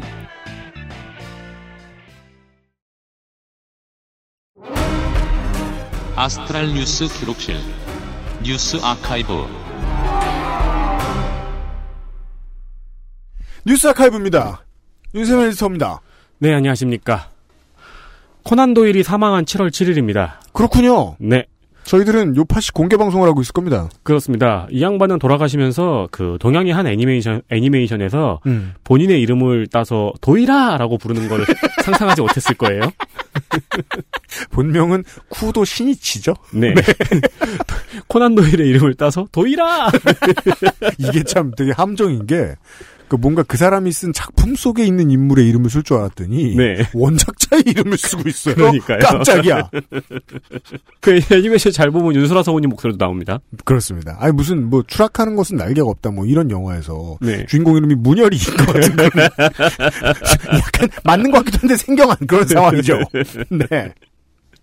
아, 아무튼 그런 날이고요. 네. 예. 어, 이두 도일이가 있네요, 오늘은. 네, 도일이가 사망한 7월 7일에는 작년 뉴스 원고에서 찾았습니다. 음. 2017년 7월 6일 미스터 피자의 정우현 회장이 구속됐습니다. 그, 그랬네요. 네, 치즈 통행세, 가맹점주에 대한 갑질, 가맹계약 해지 이후 전 가맹점주를 대상으로 한 영업방해 등이 논란이 되었죠. 나중에 spin-off로 애꿎게 경비원을 폭행해가지고 네. 그것도 사과했었습니다. 네. 정우현 회장, 정우현 회장의 갑질론 당, 갑질 논란 당시에 우리가 가맹점주 얘기를 몇 번 했습니다. 음. 처음에는 가맹점주들이 먼저 대신해서 머리 숙여 사과를 했었고, 네. 나중에는 차라리 빨리 구속 좀 시켜달라. 네. 논란이 커지니까 죽는 건 음. 우리만 죽는다. 네. 네, 그런 입장도 발표를 하고 그랬었죠. 그래서 금호아시아나나 한진그룹의 직원들이 되게 외통수인 거예요. 네. 왜냐면 항공사는 빨리 구속시켜달라 이렇게 말 못해요. 음. 회사가 없어질 수 있으니까. 그렇죠. 예. 네. 어, 올해 1월에 1심 판결이 나왔습니다. 뭐 기억하시는 분들이 많으실 텐데요. 치즈 통행세나 영업 방해 등의 혐의는 증거 부족으로 무죄 판결이 나왔고요. 치즈는 이미 지나갔다. 네. 증거가 없다. 그 재판부에서 당시에 판결할 때 그 피자 연합 인근의 출점은 음. 어, 배달 전문이라서 경쟁업체가 아니고 음. 돈가스 무료 제공, 치킨 5천 원 판매도 통상적인 마케팅이라고 밝혔습니다. 그렇습니다. 그렇대요. 네. 네, 농축산인이 여기 앉아 있었으면 쌍욕을 했겠죠. 법적으로 이것도 좀 함정인 게 통상적인 마케팅을 할 수 있는 능력이 어떤 업체는 100만 있고 어떤 업체는 0.1만 있으면 그게 네. 되게 중요한 함정이라는 건데 공정위는 건들고 싶어 하는데 지금 법원에 넣으면 100이면 100 저는 다시 발려 나올 거라고 봐요. 이런 식으로 나올 거라고 봐요. 횡령에 대해서는 유죄 판결이 나왔습니다. 그래서 징역 3, 징역 3년에 집행유예 4년, 사회봉사 200시간이 선고되었고요. 당시에 토종기업을 살려야 된다는 판결 취지가 있었죠. 유명했었죠. 그렇습니다. 그래서 정호영 회장 건을 생각을 해보면요. 지금 다시 한번 그 요즘은 항공사 얘기가 히트니까요. 네. 네. 그 사람들이 일반적으로 하는 얘기 그거죠. 아시아나 좀 타줄까 했더니만 아, 웃을 일은 아닌데 죄송합니다. 네, 다들 루프트한자로 몰려가고 있다. 그 갑질 어쩌고 작물 어쩌고를 떠들다가요. 네. 이제는 항공사의 독점적인 지위를 이용한 시장 교란, 하청업체 쥐어짜기 등으로 언론의 포커스가 옮겨가고 있죠. 네. 이 과정에서 지금 금호아시아나가 큰 역할을 해주고 있죠. 음. 실감도 나는데 하청업체 쥐어짜기거든요. 음. 이 사건은. 이 문제가 정부의 새로운 경제팀이 소득주도 경제성장 실천을 위해서 노리고 있는 포인트일 거라고 저는 보는 겁니다. 프랜차이즈 본사, 네. 그리고 건물주에 대한 중과세, 그리고 이윤 추구에 대한 재정 구조의 문제. 음. 이 부분을 그동안 못 건드렸는데 하도 소득주도의 경장 성, 저, 경제 성장을 문재인 정부가 추구하고 이걸 못 말리겠다는 걸 경제지들도 아니까 이제 경제지들도 그런 사설을 내기 시작해요. 문제는 최저임금이 나쁘다는 게 아니다. 음. 자영업자가 죽는 게 문제 아니냐. 네, 네. 그러니까 프랜차이즈 본사나 건물주를 독점하는 거 아니냐. 네. 보다 못해 힌트를 줘요. 그렇죠. 예, 그리로 가는데 큰 힘이 될 거예요. 그리고 또 재밌는 게 대기업들한테 내밀고 있는 카드는 결국 가고 가고 가다 보면은 경쟁들 좋아하더만 경쟁 좀 하게 해줄게. 네. 이로 흘러가는 그림도 많이 보이더라고요. 지난주 뉴스 라운드업에서 제가 그 말씀 드렸습니다. 네. 너네 말고 다른 회사들도 이거 할 수 있게 해주겠다. 음, 제대로 한번 경쟁해보렴? 네. 그런 얘기입니다.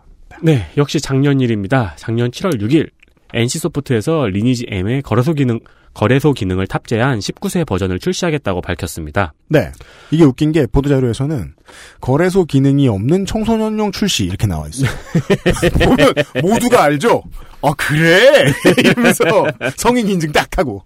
어, 거래소에는 게임 내 다이아로 아이템을 거래할 수 있는 컨텐츠고요. 그리고 이 다이아는 현금으로 구매 가능합니다. 네. 당시 상한선과 하한선이 없다는 게 포인트였습니다. 그렇습니다. 이게 왜 포인트인지는 지금 이경혁 문화기는 이해를 하고 있을 거예요. 이게 편법 현금 거래가 쉬워지는 거거든요. 음. 그러니까 뭐 이제 화살 하나를 100만 원 정도에 올려놓고 네. 편법으로 현금 거래를 할 수 있는 출구가 됐죠. 근데요, 리니지 정도의 규모면은요, 당장 이건희 회장이 이재용 부회장한테 상속도 가능합니다. 네. 저는 이론상으로는 얼마든지 가능하다고 생각합니다. 엘리엇은 몰라 이걸 갑자기 자본이 확 줄었네. 몰라 몰라 모른다고. 네. 어, 앞서 그 이 7월 6일 날 발표하기 앞서 6월 20일에 네. 거래소 컨텐츠를 제외하고 출시 제외하고 출시하겠다고 발표한 적이 있었거든요. 네. 이때 NC소프트 주가가 10%가 떨어졌어요. 그러자 택진이 형은 가만 보자. 거래소가 어디 떴더라? 그래서 또 웃긴 게 그 이 발표하기 일주일 전에 부사장이 주식을 또 매도했어요. 그렇습니다. 네, 그게 밝혀져서 논란이 되기도 했습니다. 네. 그러니까 그 사내 의회가 서로 대화가 안 되고 있다는 얘기죠. 예. 오 거래소 진짜 안 생길래나 봐.라고 생각했던 거다. 안에서도. 작년 국감장에서는 손혜원 의원이 리니지 같은 사행성 게임 때문에 게임성 있는 게임들이 못 나온다고 지적한 바 있습니다. 네. 그래 칭찬 많이 들었죠. 네. 꼭 칭찬만 들을 건 아니지만 지금 이 시점에서는 칭찬만 듣는 게 맞거든요. 누구는 그런 말도 해야죠. 네, 그럼요. 리니지 M 오픈은 그리고 충격적이었죠. 음. 6개월 동안 매출이 1조가 조금 안 되고요. 올해는 약간 하락했지만 1분기에 4,700억 원으로 어, 고래들이 안정적으로 떠받치고 있습니다. 이 고래들의 특징은 개미처럼 만드는 겁니다. 그 기사에 있어요. 그 게이머의 신규 게이머의 유입이 늘어나기는 힘들지만 기존 게이머들이 안정적으로 떠받치고 있다. 그 기사의 문장이에요 이게. 맞아요. 따라서 주주의 숫자가 더 많을지도 몰라요. 성주의 숫자보다. 어, 린저 씨들의 세계를 모르는 어, 게이머들은 영문을 모르는 일이겠지만 여전히 출시부터 지금까지 매출 1위입니다. 양대 앱스토어 통합이요. 그렇습니다. 이 게임성과 무관하게 유저들이 관심 있어하는 지점에서는요. 리니지 레볼루션하고 리니지 M이 가장 다른 부분이 거래소 아이템 상한가 하한가. 네. 예, 설정입니다. 실로 자유시장 경제지요. NC가 유명하죠 그걸로. 네. 어, 많은 기업 총수들은 어, 이런 방식으로 재산을 물려주는 것을 한번 생각을 해보시길 바라고요. 던전을 드세요. 접수를 하세요 던전을. 회장님? 아니 부삼성님? 뉴스 아카이브였어요. XSFM입니다. Bluetooth, headphone, Monster, Sony, Zabra, wireless. Join the freedom. Access Mall. 순면 감촉 커버 잘 만들고 제값 29 days 아니 왜 스팀의 세상을 돌다 보면요. 네. 왜냐면 우리는 스팀은 마치 그 돈이 되게 많을 때 스파 브랜드에 간 기분입니다. 음. 입지 않을 옷을 네. 싸- 할인이라는 이유로 자꾸 사죠. 그렇죠. 네. 그러니까 내가 살 빠지면 입을 옷, 즉 안 입을 옷을. 옷 찾기만 힘들어져요. 네. 아 그래서 게임을 사러 가끔 갑니다. 네. 스팀에 가면은 흔히들 어, 사회적인 비판 혹은 이제 비유의 의미로서의 예술적인 예술적인 인디 게임들이 있잖아요. 네. 네. 그 인디 게임들은 게임이 이제까지 사회를 반영해 오던 방식들을 비트는 형태로 예술성을 확보하는 게임들이 있어요. 음. 막 달성욕을 억눌러요. 음. 뭘 해? 계속 걸어. 네. 뭔가 조릴감 달성이 될 것 같아. 네. 근데 안 돼. 네. 이런 식으로 사람을 자꾸 놀래켜요. 그리고 계속 허무하게 만들어. 음. 기대하게 하고 허무하게 하고. 이런 식으로 게임성을 막 발휘해요. 음. 달성욕을 비웃거나 아니면은 달성욕이 아닌 다른 기대를 충족시켜주거나 음. 너무 아름다운 환경을 보여줘요. 아, 나저 그것 때문에 한 게임 몇 개 있어요. 그리고 훌륭한 컨트롤을 제공해요. 네. 그래서 머릿속에 글이 아닌 그림으로 상상을 펼 수 있게 해줘요. 그리고 아무것도 이루지 않았어요. 음. 그런 게임들도 있잖아요. 왜 그냥 음악 듣고 싶어서 하는 게임도 있잖아요. 제일 나쁜 결론은 그러니까 그걸 하자인 것 같아요. 리니지는 왜 이런가는 생각을 해야죠. 음, 그게 왜 나쁜가로 끝나면 그게 그 두 번째로 나쁜 것 같고요, 제가. 음, 네. 네네네.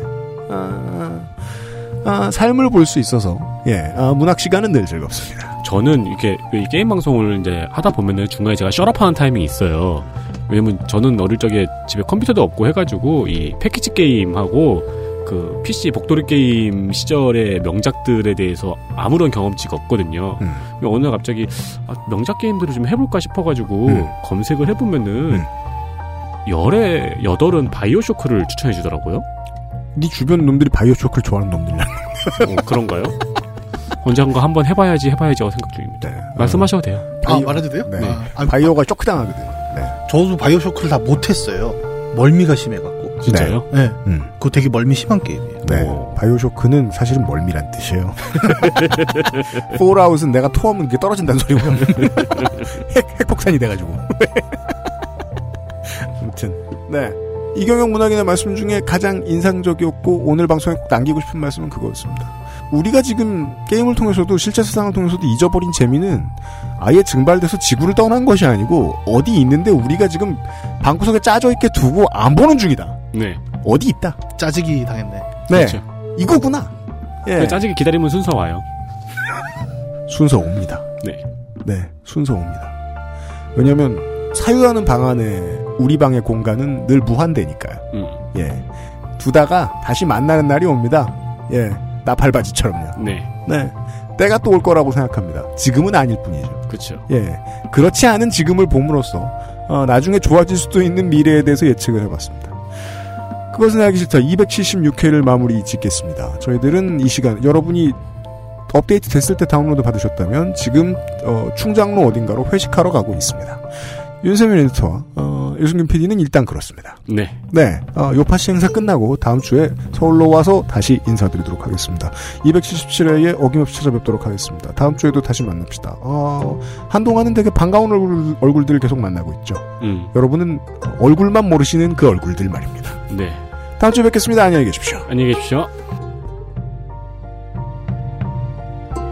XSFM입니다.